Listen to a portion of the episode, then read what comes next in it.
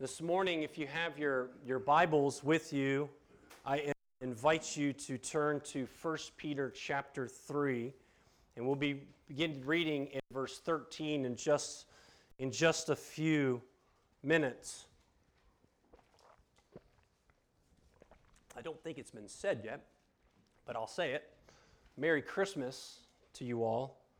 Um, it's hard to believe that we're less than a week away. I'm reminded every day by my children that uh, the days are counting down quickly, and I, I can't believe it's, it's already here. Um, this morning, if you haven't, uh, if you haven't read our passage this morning from 1 Peter chapter 3, it's, it's not an explicitly Christmas passage. It's not an explicit Christmas text. It's not one that you would read or preach from uh, most of the time for, uh, for Christmas, for a Christmas sermon. Now, we'll be uh, reading some pa- these passages in our Christmas Eve service. It's not like Isaiah 9 or Matthew 1 and 2 or Luke 1 and 2 or even John chapter 1 or, or what Bill likes, the book of Ruth for Christmas and Jonah, I believe, for Christmas. Uh, it's not like those passages. Kind of a, this is not as explicit as, as those. It's not our sermon passage. And we usually don't diverge from our, from our, uh, our preaching, what we've been preaching through. We're preaching through 1 Peter, so we're going to continue in 1 Peter. But I want to use Christmas as a sort of an illustration alongside our, uh, alongside of our passage this morning. Last week, from verses 8 through 12, we heard uh, more exhortations, those household codes from, from Peter in verses 8 through 12. But in verses uh, uh, 10 through 12, he brought us encouragement from Psalm 34.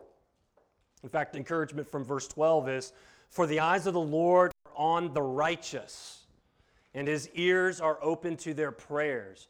But the face of the Lord is against those who do evil. That is an encouragement to those who are following Christ, those who are being faithful in Christ. That's an encouragement. And even though you may face suffering, even though these Christians in Asia Minor, Minor might have been facing suffering and persecution and pain, it's to encourage them to remain faithful and obedient to the, to the Lord and to continue in righteousness because He is all ears to their prayers and to their needs. And the encouragement continues this morning for those who face suffering to not fear, to remember the hope that has been given to you. So remember, as we preach this this morning, it's not just people waiting for this wonderful, joyful day of Christmas to show up, it's people who are in suffering. It's people who are in pain, people who are losing, and they've been exhorted to be faithful, to continue to submit to their authorities. Now, back to Christmas for just a moment. Christmas is supposed to be a time of celebration. It's supposed to be a time of joy. We sang some joyful songs and upbeat chords this morning. Christmas is supposed to be happy. There's supposed to be singing and jubilation and gratitude and celebration with friends and family, good food and, and good drink. However, for many people, Christmas is anything but those things. Christmas for, for so many is now nowadays just uh, more or less a big drag at the end of the year because of all the pressures to buy gifts and to go through the motions of traditions and there's lots of cleaning and there's the parties and the declarations and such. And I think certainly we all can agree that a majority of those things is just vanity. Christmas for others, though, is a reminder for many of what they have lost or what they've never had loss of a loved one, a loss of hope, a loss of joy, a reminder of fear, the fear of the unknown. Beloved church, despite what may be around us, despite what we may have even going on in our own lives and in our families, despite the chaos that is seems to be around us in our country, in our world crime wave, inflation, unrest, natural disasters. God bless those people in Kentucky and Arkansas. The evil that we see, the moral decay, abominations, pagan worship, and idolatry, apostasy in the church. As Christians, despite those things, we still have very much to enjoy. And we have much to delight in, even in this Christmas season and beyond. So, not just Christmas, but beyond, because there has been a hope that has been given to you. A hope that is none other. A hope that the world, the world can't even come close to. A hope that vanquishes fear. Let's look at 1 Peter chapter 3. And let's start reading in verse 13. Now, who is there to harm you if you are zealous for what is good? But even if you should suffer for righteousness' sake, you would be blessed. You will be blessed. Have no fear of them, nor be troubled but in your hearts honor Christ as Lord, as holy, always being prepared to make a defense to anyone who asks you for the reason for the hope that is in you. Yet do it with gentleness and respect. Having a conscience, having a good conscience, so that when you are slandered, those who revile your good behavior in Christ may be put to shame. For it is better to suffer for doing good, if that should be God's will, than for doing evil. This is the word of the Lord. And may His Holy Spirit move in our hearts to hear and to see His holy, inspired, and inerrant word for His glory and our joy. Amen. Enjoying Christmas this year and beyond that into the the next year and the years to, to come, we may suffer, we may face persecution, we may even face hardship in this next year. Who, who knows really at this point? To endure well with whatever we face is what Peter is setting us up to be reminded over and over again in this passage. That's Peter's goal. That's the goal of the Holy Spirit for us to be enduring well during hardship. And that's why he reminds us in verse 15 of the hope that is in you. The more that I studied and read this passage this week, I could not get out of my mind the dichotomy between being a Christian and not being a Christian. The differences come down to many things, I get, and we can, we can come up with a huge list. But I believe at the center of those differences, which becomes the rudder of our lives, and that is hope. What do you hope in? Where is your hope? What is your hope? And you can tell who has it and who doesn't. Christians are to have hope. In fact, Peter has told us that the Lord has given us hope. He has caused us to be born again to a living hope. Chapter 1, verse 3. We are to set our hope fully on the grace that is given to us when Christ returns. We have an eschatological future hope chapter 1, verse 13. Hope and faith are given to us by God through the resurrection of Jesus Christ, chapter 1, verse 21. And lastly, wives who adorn themselves with godliness will be like the holy women who hoped in God, chapter 3, verse 5. Hope essentially is a dividing line between Christians and non Christians. Hope sets us apart. We see in our passage this morning that it is hope in what is our hope is what will draw in the lost. It draws unbelievers to ask for you to tell them about the hope that is in you and why you believe what you believe. Why do you hope this way when these things are happening to you or happening around you? Hope is a dividing line. Hope is what will divide as well, we see in this passage, right? It divides us. Our hope, our living hope, is what will bring hostility. Hope is what will draw the lost. Hope is what will give, bring hostility. And yet, it is still hope that though we may suffer in this life, we know that Christ is our hope and that he is the resurrected Son of God. Brothers and sisters, if I may, you can enjoy Christmas this year and beyond because you have been given a hope that is in you.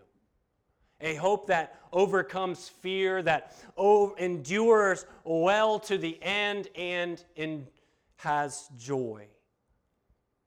We have this great hope. And so Peter tells us to not fear. He says to honor Christ as Lord and to always be ready. So, first, the first imperative that we are given is that we are to, uh, uh, to um, the first imperative to a living according to the hope that is in us is that we are to not have fear, to fear not. Again, remember the goal of 1 Peter. I just mentioned it. The goal of 1 Peter, the purpose of 1 Peter, writing to these Christians and for the Holy Spirit to us, is that we would endure well. And that as we face trials and as we may even face hardship and persecutions and may suffer, we would endure well. This was the reality of many of them. And especially when they're hearing the call by Peter to suffer and to continue to submit to the authorities around them. And as we said last week, the difficult task of living a godly life in a fallen world. Verse 13 makes this first point by asking a rhetorical question. Now, who is there to harm you if you are zealous for what is good? That's a question with an obvious answer because, generally speaking, if a person lives with a zeal for what is good, for what is right and just and beautiful, if they are kind, if they are giving, if they're forgiving and patient and serving, how many enemies could they really have? The, the answer to that question is, is that they would have very few enemies, if any at all. And I believe that generally that's the case even in our day. However, verse 14 answers the question in the context of their suffering. So, what about suffering? We're doing all this good, but we are still suffering. Verse 14. But even if you should suffer for righteousness' sake, you will be blessed. In other words, if your good works for righteousness' sake, right? Remember, we've been talking a lot about these good works, righteousness, your good conduct, holiness, these things that give evidence that you are not of this world, but that you belong to God. He will reward you. That's what verse 14 saying, is that he will reward those who are faithful with an inheritance that his son has won on their behalf and then we will receive the promised inheritance, meaning you are blessed. And even if you should suffer because you are obedient to the Lord, you would still be blessed. That's what he's saying here in verse 14. Here's what this means this means that there's no amount of suffering that anyone can do, you, do to you or take from you that could ever change your position of blessing before the Lord. There's nothing that anyone can do that could, that could cause you to forfeit your inheritance because you will be blessed. Or if you were to suffer for righteousness' sake, you will be blessed. He's saying this to prepare. He says, hey, most of the time, if you're good and you do good and you're zealous for good, then most likely there's going to be very little trouble. But if trouble does come, count yourself to be blessed. And this is why he says what he does then at the end of verse 14, which is our first imperative for hope. And that is to have no fear of them, nor be troubled. Have no fear. Have no fear of them, nor be troubled. What a, what a loaded command to tell a fearful people not to be fearful. We're all prone to be fearful. And given the right circumstances, we will be scared. We will be threatened. When we face adversities, when we face trials, when we face adversaries and the threats and loss. And what does that fear do? It tempts you to not trust God's rule and God's reign of here and for the future. But this is one of the most uh, common commands in all the Bible do not fear. Do not fear, but rather fear God. Moses said in Deuteronomy chapter 10, And now, Israel, what does the Lord your God require? But to fear the Lord your God, to walk in his ways, to love him, to serve the Lord your God with all your heart, with all your soul. Proverbs 3, chapter 7 Be not wise in your own eyes, fear the Lord and turn from evil. You see, fear is just a part of life. It's just a question of what you are going to fear. Some of us fear spiders, bugs of all kinds. They're indiscriminate when it comes to bugs. Snakes, bears, heights, storms, the dark, clouds, public speaking, strangers, death, tight spaces, bridges, tunnels, cancer, wars, financial ruin. Do I have to name any more? Are you shivering yet? Some fear is okay, right? Some fear is natural, keeps us safe. It's God given. Keeps us safe and keeps us from doing things that we that we shouldn't. Peter's not speaking about those fears though. He's speaking of the kind of fears that want to take place of your hope. The fear that he is speaking of is the fear that wants to cause you to lose the hope that you have been given, the hope that is in you. But as we have read the Bible, the Bible tells us what to fear, though, doesn't it? It says we should not fear shame. We should not fa- fear insult. We should not fear loss. We should not fear enemies, hostilities, loneliness, or even death, but rather we fear the Lord. The ESV or the NASB interprets the phrase, this phrase here, have no fear of them, which is what we've been talking about, and which we've eh, been interpreting, have no fear of those who, who want to bring suffering upon you. Have no fear of them, those who want to intimidate you and, and, and bring suffering and pain upon you because of your, your, your good works, right? You're following Christ for, for righteousness' sake. The NIV says, Do not fear what they fear, meaning that we should not fear the same things that they fear. Now, grammatically and theologically, both of these interpretations could be right and can be right. Because we should not fear them, again, those who are trying to intimidate you to lose hope. But it's also true that as Christians, we do not fear the same things that the world fears we do not, we no longer fear the same things that they fear. The things that we fear are we fear the Lord. The world fears what? The world fears poverty. The world fears a lack of comfort. The world fears death and loss.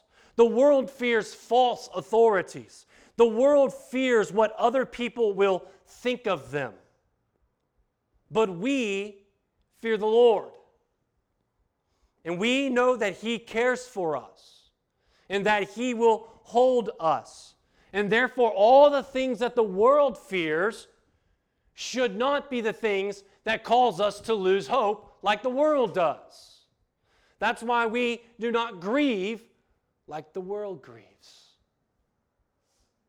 Society, brothers and sisters, should not decide what frightens you. Our culture should not tell you what you should be afraid of, nor should we be afraid of them. The greatest threat to our joy, to our hope, to your enduring in righteousness is fear. The fear of losing family or friends, the fear of losing a job or career, the fear of losing your, your health or your life or even your, your reputation. But since God is for us, and as verse 14 says, will bless us, then there is nothing for us to fear or to be troubled by in any circumstance that we may face. You know, this, this passage I'm going to read in just a minute, we, we know this passage very well. But I want you to hear it in this context the context of suffering, in the context of enduring, in the context of Christmas. And that's Romans 8, verse 31. What shall we say to these things? If God is for us, who can be against us? He who did not spare his own son, but gave him up for us all, how will we not also with him graciously give us all things. Bless you. Give you all things. Like, what is he holding back? He's giving you his son. He didn't spare his son. I got to keep going. I can keep preaching there. Who shall bring any charge against God's elect? Not some dingling down the streets elect, but God's elect.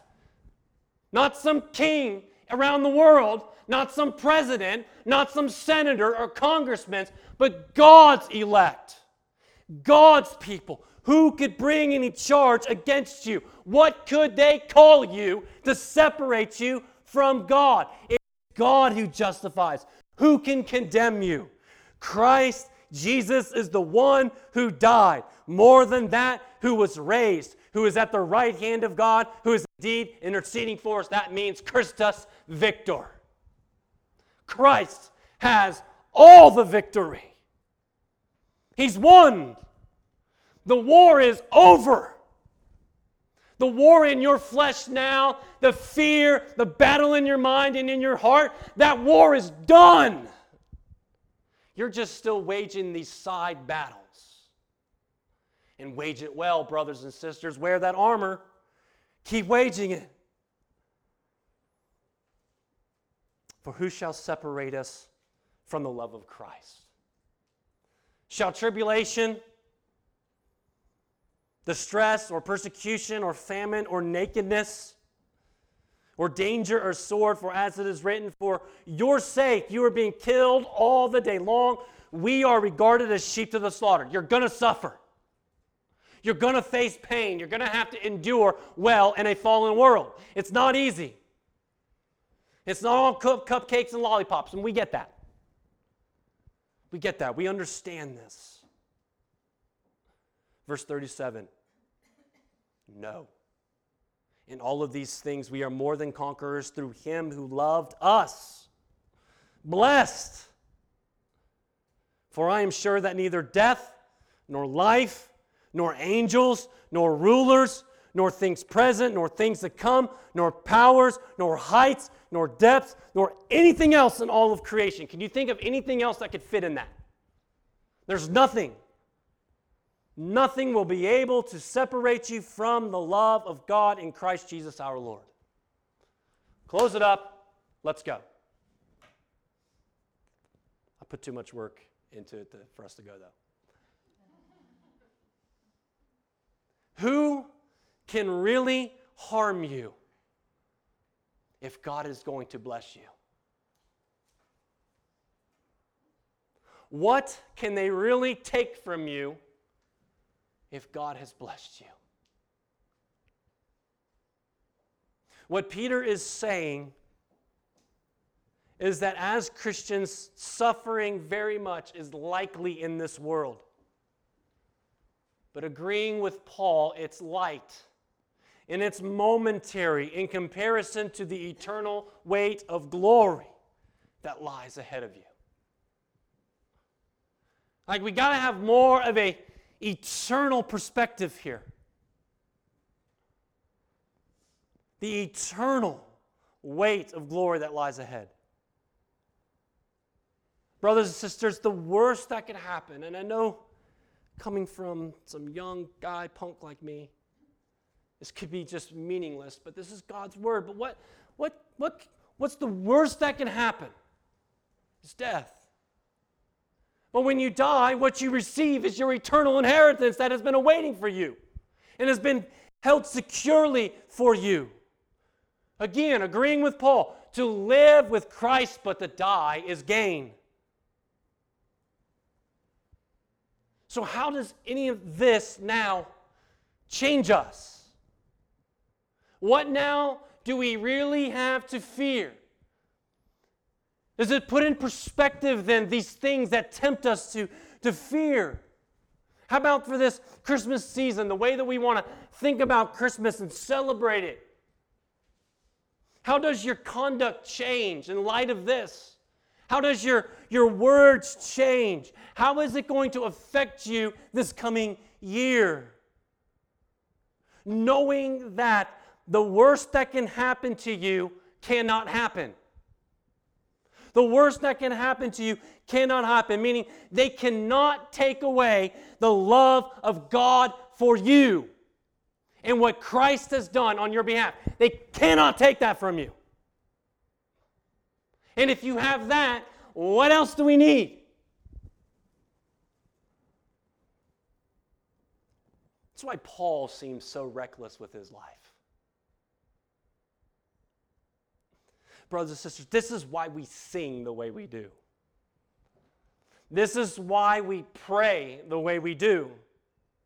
This is why we preach the way we do. This is why we live the way we do. Brothers and sisters, let us not lose heart. And let us not live in fear nor be troubled. And certainly we can spend our whole time this morning on that very important point, but there's a second imperative from our passage. And that is, according to the, the living hope that's given to us, that we are to continually honor Christ as Lord. This is vital in fighting fear. Because instead of fear and intimidation of loss or being troubled, Verse 15 says, But in your hearts honor Christ the Lord as holy. When you know that there is nothing that can be done to you that can separate you from the, from the Lord, then there is nothing that can be done to you that you would lose your inheritance in Christ. And if that happens, then fear is replaced with delight. Fear is replaced with joy. And that joy is built upon the solid foundation of Christ Jesus, our Lord, who is holy. Fear is replaced with hope. Instead of giving in to those who wish to intimidate and devour, instead of becoming a slave to men and their sinful acts, instead of being fearful of what the world's world fears, we are filled with boldness and joy that moves us to no longer be afraid to honor Christ as Lord and as holy. And so, then, from the depths of our hearts, when fear is vanquished by Christ, we want to cry out, Christ is my King. That He alone is worthy that He alone is worthy to come and adore. Do you see how in Christ our fear is replaced with joy and delight in Him? To bring great glory to Him and worship Him. Of course, this call to honor Christ the Lord in your hearts is for all seasons and in whatever circumstances. However, how about for you in this season? You see, Christmas for us as Christians is not just about celebrating. In fact, it's not about celebrating gifts or trees or Santa Claus. The joy that we experience and that we have as Christians, the hope that we have as Christians, isn't some superficial spirit of the season that's heightened by lights, decorations, gifts, or food or sentimentality. What we enjoy this time of the year the hope that we are reminded of in this time of the year, the hope that we celebrate is the Son of God who became man, who taking on flesh, born in Bethlehem to a virgin named Mary, God became man. This is the incarnation. He condescended to fulfill the eternal plan of God to reconcile God and man through his substitutionary death on a cross that would take place 33 years later the angel of the Lord had come and appeared to the shepherds the night that he was born, and the glory of the Lord shone around them. And what happened to the shepherds that night? It says that the shepherds were filled with great fear. The shepherds had experienced that night a fear like they have never experienced in their lives. No wolf, no coyote, no lion, no thief, no attacker could rival the terrifying fear of the splendor of God. And what did the angels tell those terrified shepherds? In Luke chapter 2, they says, And the angels said to them, Fear not, for behold, I bring you good news of great joy that will be for all people. For unto you is born this day in the city of David a Savior who is Christ the Lord. Christ came to vanquish our fears of the, rest, of the just wrath of God towards sin and our fear of death. He came so that we could be reconciled to Him. And this is what Christmas means to us. This is what Christmas reminds us of. And it's what the gospel gives us hope. And this is why we continually, brothers and sisters, want to honor Christ the Lord in our hearts, honor Him as holy. How could you have any hope in your hearts if you are not honoring Christ the Lord? In your heart, do you, brother or sister, honor Christ as Lord? That was a quick point.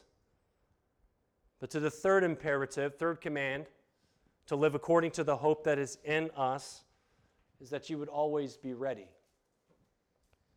Verse 15 But in your hearts, honor Christ as Lord, as holy, always being prepared to make a defense to anyone who asks you for the reason for the hope that is in you. Yet do it with gentleness and respect, having a good conscience so that when you are slandered, those who revile your good behavior in Christ may be put to shame. For it is better to suffer for doing good if that you should be God's if that should be God's will than for doing evil. The imperative in these verses is to always be prepared. Always be prepared to make a defense to anyone who, who asks of the hope that's in you. I don't think that needs much explanation. I think we, we understand what that means. In fact, I think it's less, we need less explanation on what that means, and we need more preparation. We need more being ready and prepared to give a defense of the gospel, to give a, an explanation of the gospel. Have you ever been prepared, unprepared for anything? You know that sinking feeling of helplessness of now what?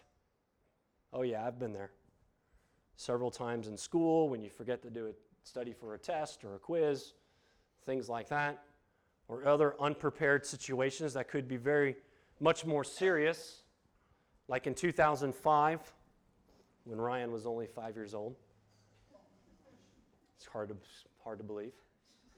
When Hurricane Katrina hit the Gulf Coast of Florida, Mississippi, and Louisiana, it caused massive damage.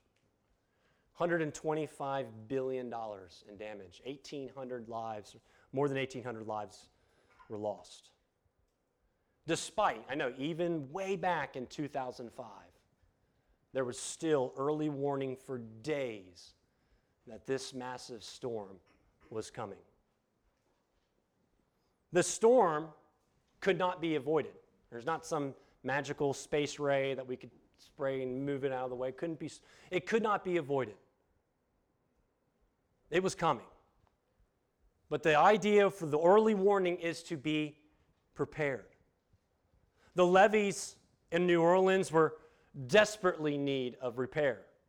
They needed to be upgraded. The reports for years from the Army Corps was let's get these things fixed. It's only going to take one time.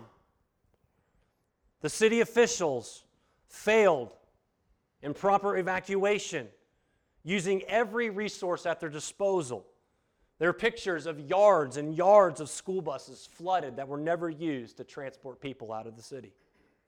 The list could go on and on the dereliction of duty of officials, as well as the personal obligation of people who lived there to prepare themselves or to evacuate. But the call here, brothers and sisters, is not a call to be prepared for natural disasters, but to be prepared at any moment to give testimony, to give a defense to anyone who asks of the hope that's within you. Remember, we spoke earlier, we don't speak in fear.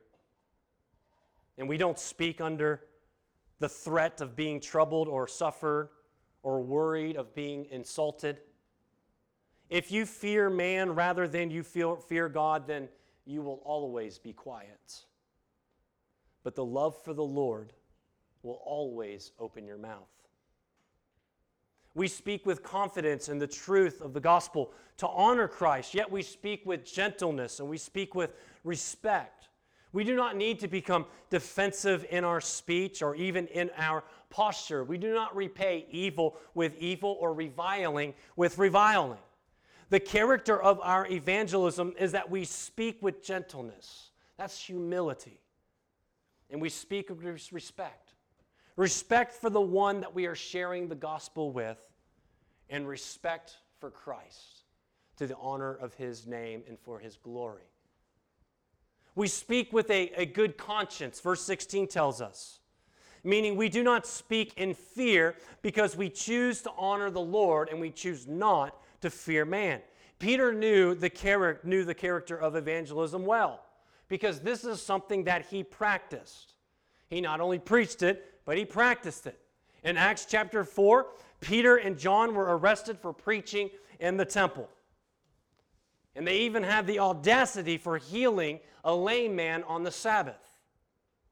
Now, here's an example for when you suffer for righteousness' sake. When you're doing good and yet you still suffer for righteousness' sake. They were arrested and they were questioned and they were asked, What is this hope that's in you? Why are you speaking this way? Why are you saying these things? And they boldly, respectfully, gently proclaimed the gospel to those that had arrested him. This Jesus, Jesus of Nazareth, the one whom you crucified, the Lord has raised from the dead the stone that the builders rejected has become the cornerstone. Later in chapter 4, or Acts chapter 4, verse 12, he said, And there is salvation in no one else, for there is no other name in heaven given among men by which we must be saved. Peter wasn't being arrogant, nor was he being rude, or nor was he being fearful. But yet, with boldness, he proclaimed the gospel when asked to give a defense for the hope that is in him. And when he, they told them, they told both of them at the, at the end, hey, stop. You're not gonna, you're not gonna do this anymore. We're gonna let you go, but you're not gonna do this anymore. You're not gonna preach anymore. And this is what Peter said. And this is Peter displaying a very clear conscience. Verse 19. Peter and John answered them, Whether it is right in the sight of God to listen to you rather than God, you must judge. For we cannot but speak of what we have seen and what we have heard. That's a clear conscience. That's a clear conscience to boldly proclaim what is right, what is true. Peter then speaks not only of the uh, of the, the way that they evangelize, but also the, the, the, the, the content of their evangelism, the content of our evangelism, which is the center point of our sermon this morning. We tell of the hope that has been given to us. Remember, the very thing that divides us, that's what we tell. That's what we show in how we celebrate. That's what we preach when we are asked. That's what we share what we, when we are asked. Our hope is not a Christmas wish for a person or for a present. Our hope is in the sound ex- uh, expectation of eternal life, which is exactly what Peter has already taught us. Our hope is linked, our living hope is linked within the resurrection of Christ. We've already said that at the very beginning.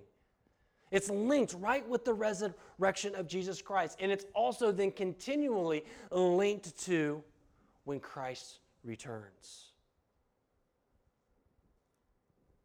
1 Thessalonians chapter 4, verse 13 and 14. But we do not want you to be uninformed, brothers, about those who are asleep, meaning those who are dead, that you may not grieve as others who do not have hope. Why? Because we have hope.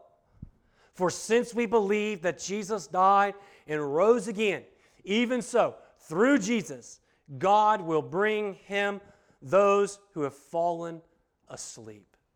The hope that is that is within us is not wishful thinking. It's not a hope that we that we just think will work itself out in the end. But our hope is written within the eternal truth of God's word that in Christ and through Christ we await a future inheritance that is a new life in him with a renewed physical body as Christ Jesus was raised from the dead, so shall we be. We now grow old. We get sick now. We deal with sin. We deal with rebellion in our hearts and the effects of sin in living in a fallen world. But when Christ comes, when Christ comes again in his second advent, our bodies will be made new, flawless, incorruptible to sin and sickness and will be perfectly suited for new life in the new heavens and the new earth. Brothers and sisters, this is the hope that has been set before us.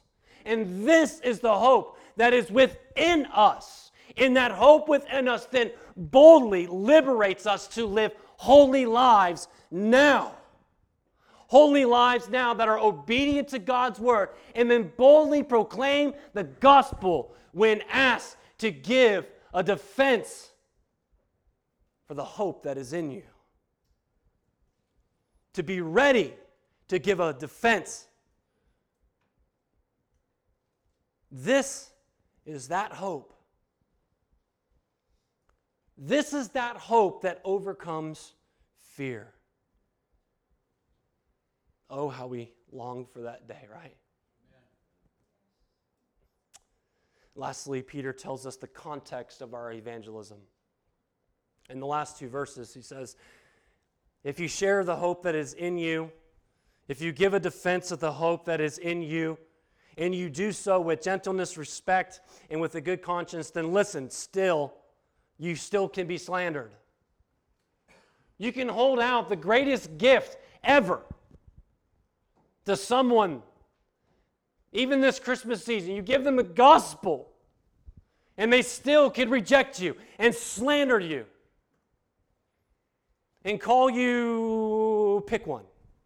Thank you, Lord, I did not come up with one. They still, you could face slander. You still could be reviled for your good behavior. That is reality. That's the reality that these Christians are facing. This could be our reality. Sometimes it is in isolated places. Again, back to Peter and John in Acts chapter 4. That even though they spoke boldly the gospel, they gave these guys the good news. What was the conclusion of these authorities, these Jewish leaders? Their conclusion was beat them and let them go. To still beat them. But look what he says here in Peter. He says that if it be God's will, then for doing evil, for Christ suffered once for sins, the righteousness for the unrighteous. Excuse me. Verse 16. Who reviled your good behavior, that in Christ may be put to shame. That when you're slandered, then when you're reviled, and just like in Acts chapter 4, when they boldly spoke the gospel and they were beaten for it, in the end, who was really put to shame? Was it Peter and John? When we read Acts chapter 4 today, do we look at Peter and John in shame? Or do we look at the Jewish leaders in shame? The Jewish leaders were trying to intimidate them and humiliate Peter and John to no longer preach the gospel. But they weren't the ones who were put to shame, it was the Jewish leaders. They're the ones who bear the shame.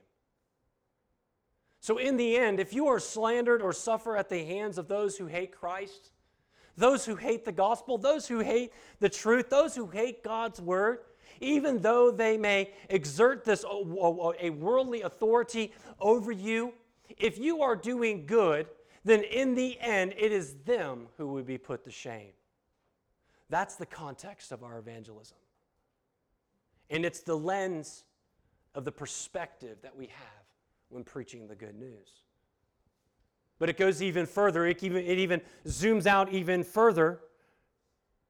Because Peter says that even though we may suffer, we may face hostility, lose jobs, opportunities, influence, that it is all if it be the will of God. If it be the will of God. Meaning, the Lord is sovereign over all. What then does that do to our fear? What does that do for your hope? What does that do for your honoring Christ as Lord in your hearts? What does that do for your evangelism? That even though you may face hostility, that it's all by the will of God. I like the perspective that Charles Spurgeon had. He said, I have learned to kiss the waves that throw me against the rock of ages.